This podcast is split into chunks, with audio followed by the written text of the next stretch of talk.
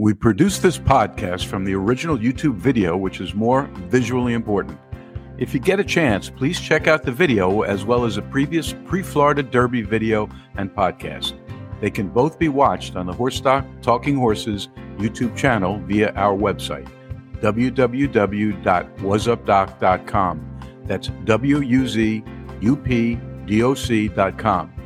There are other podcasts and videos also of interest via that site. We hope you enjoy our productions and welcome your feedback. We hope to follow Forte and other competitors as they advance to the Kentucky Derby on May sixth. I am your host, Doctor Gregory Beroza, also known as HorseDoc. The twenty twenty-three one million dollars Florida Derby was run on April first at Gulfstream Park. The superstar favorite Forte was pitted against twelve talented competitors. Forte's unlucky draw was the eleventh post position on a track with only a short distance to the first turn.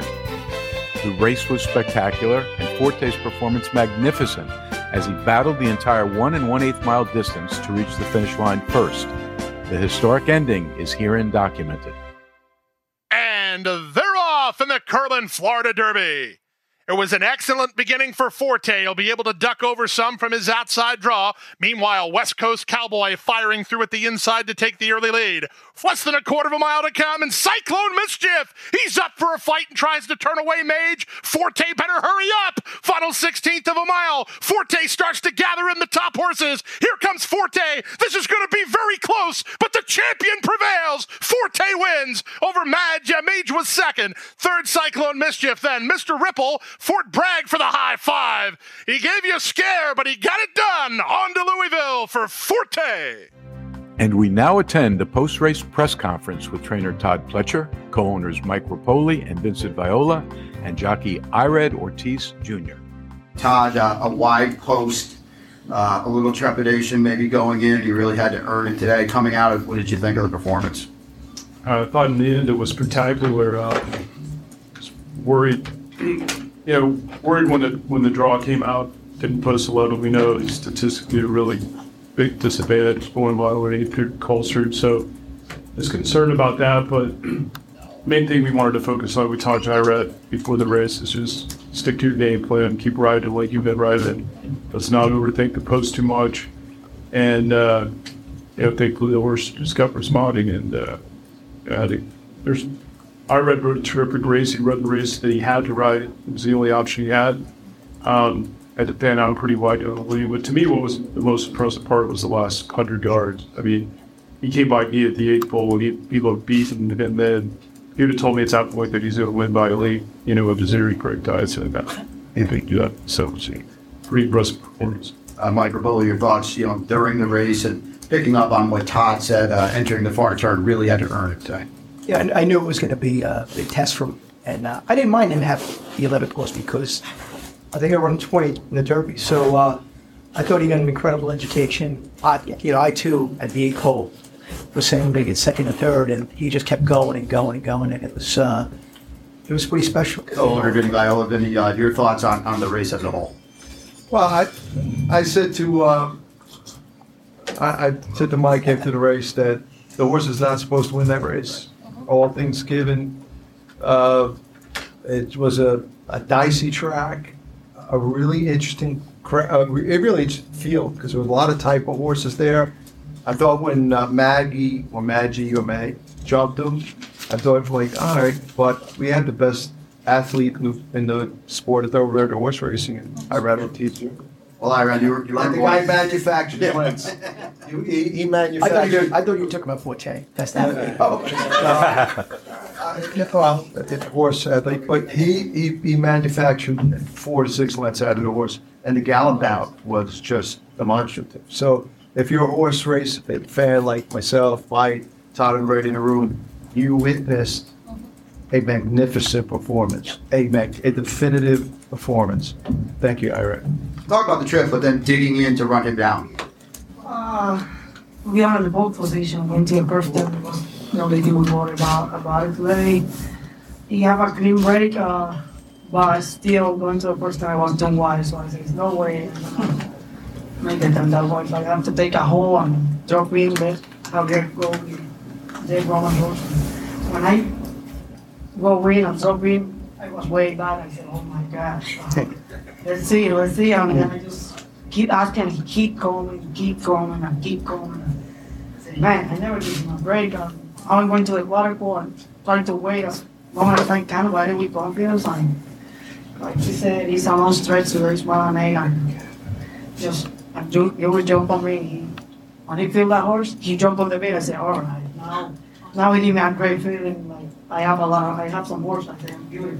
Now I wait, he rolls, he did there, and he was there for me. He doesn't for the credit, he's such a champion, he doesn't for the credit, he can help him.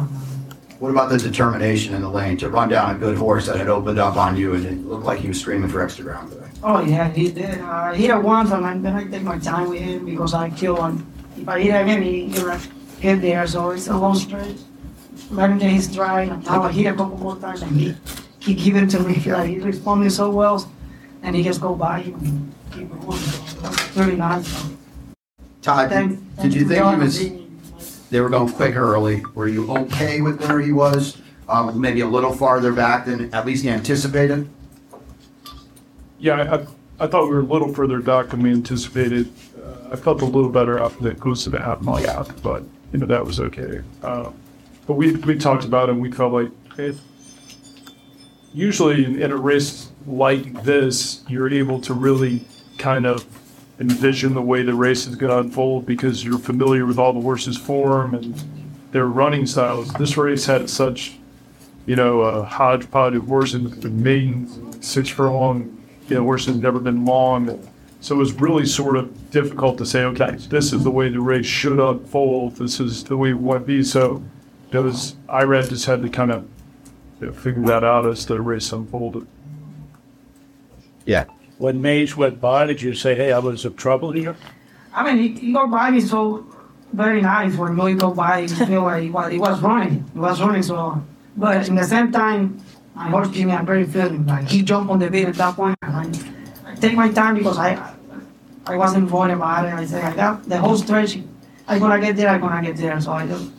Then we give it the confidence of the time. He go by, now he's there clear. He did the rest. So is, is the difficulty of this race a good thing going into the Derby or a false goodness? Todd Pletcher. You know, I, right now I think there's a lot of great things that happened today that, that are going to help us move forward. You know, there was a, there was a crowded paddock. There was a loud fans in, in the in the paddock. Um, A very extended post parade, you know, a lot of things that that um, you know worry you as it's as it's uh, playing out. But you know, we're obviously going to encounter all of that in uh, Churchill, so to make the way to handle all that. Got on his toes, but in a good way, and you know, maintained his composure. So I say, all of that was good. As far as having a harder race than than he had in the Fountain of Youth. You know, everyone has different theories about that. Some people think you need a hard race before before the Kentucky Derby. For me, I'll always take the easiest way. But, um, you know, we have five weeks. I just hope that the next five weeks are as good as the last five lots have been for him. Todd, uh, talk a little bit about that, the preparation to get here. Not really anything went drastically wrong to get. You mapped out a plan. It worked out perfectly. Um, you know, from your two-year-old champion season to now three and the, and the Florida Derby, uh, really didn't miss a beat on the way here. No, I mean, it's, you know, it's one of those rare situations where as a trainer, you kind of lay out the, you know, the idea of how you want to prepare a horse for a certain schedule. And, and usually you're going to have to call some models along the way and they're having to with rain in the forecast or something. But literally, you know, the training chart that I laid out, When when he came back in, uh, literally every day is going to creep by so but he'll actually continue. Uh, Vinny, you, you've won the Kentucky Derby for us, both of you, and you've experienced it before. And uh, your thoughts moving forward now with a horse that, you know, all things being equal, is the favorite. And, and have you and Mike talked about, uh, you know, what that could mean to the book and I've partnered up together for a lot of nice horses? It would mean... Uh, everything more than any other championship. You did it, right? We never, we're never satisfied. We want to win all the time. But uh, Andrew Manolo's family, you and family, Mike's family. I'm just very blessed.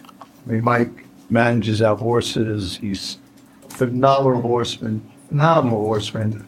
So, I mean, him, Todd, and Irad are like, uh, like one piece of metal. So I want to thank all three of you guys very sincerely. I have actually, I, I probably shouldn't say this, but I've been more comfortable if someone get to this derby than the last one. I don't know why. But it's because I'm not nervous. Yeah, not nervous. yeah. I, I felt very confident. The horse ran today like you would expect, and frankly, he was bolt on the zipper bolt editions. And so we have to be very optimistic about going. Now, having said that, uh, it's we have a lot more people coming down to Kentucky, and I expect it. So, but I want, I want, I want the horse to win the Kentucky Derby for my much more than I want the horse to win the Kentucky Derby coming by now. And uh, you know, for me, I remember when Vinny and Anthony won that Kentucky Derby with only streaming, and then Todd also had Johnny on that. I thought that was really, really special. And uh, you know, I said uh, in a podcast this week, uh, I felt like I owned the Beeson.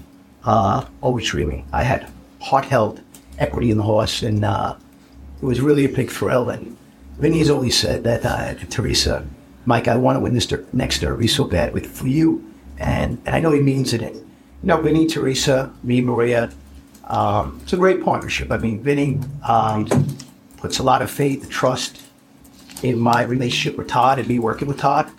And uh, for someone who spends that much money with me to have that trust, and uh, there's two people that take that really serious to me. And Todd treats our money like it's his money.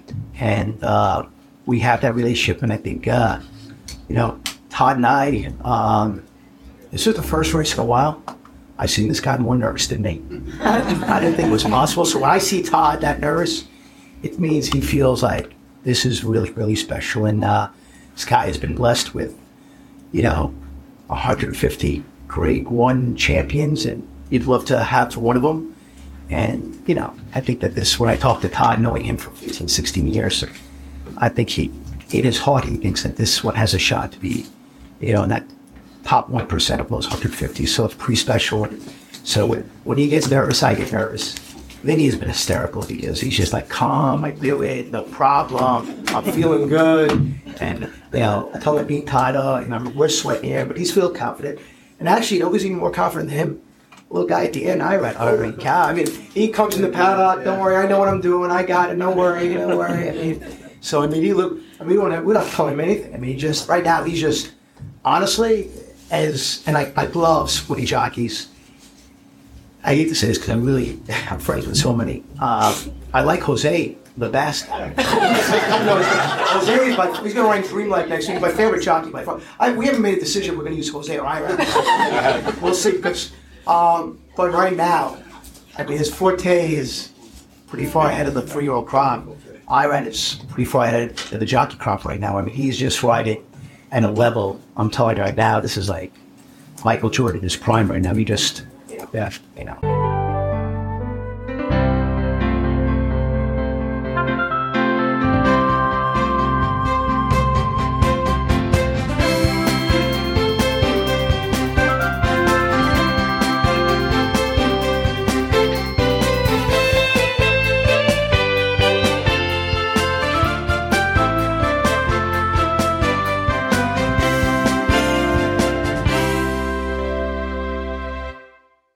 We hope to follow Forte as he advances into the Kentucky Derby on May sixth. This has been a WuzUpDoc Media podcast production. Thanks to our fans for tuning in, and a special thanks to all those individuals who allowed us to talk and listen to them. Again, please check out all our productions via our website links on w w w dot wuz up doc dot com. That's W U Z U P D O C dot com, and give us your feedback. I've been your host, Doctor Gregory Beroza, also known as HorseDoc.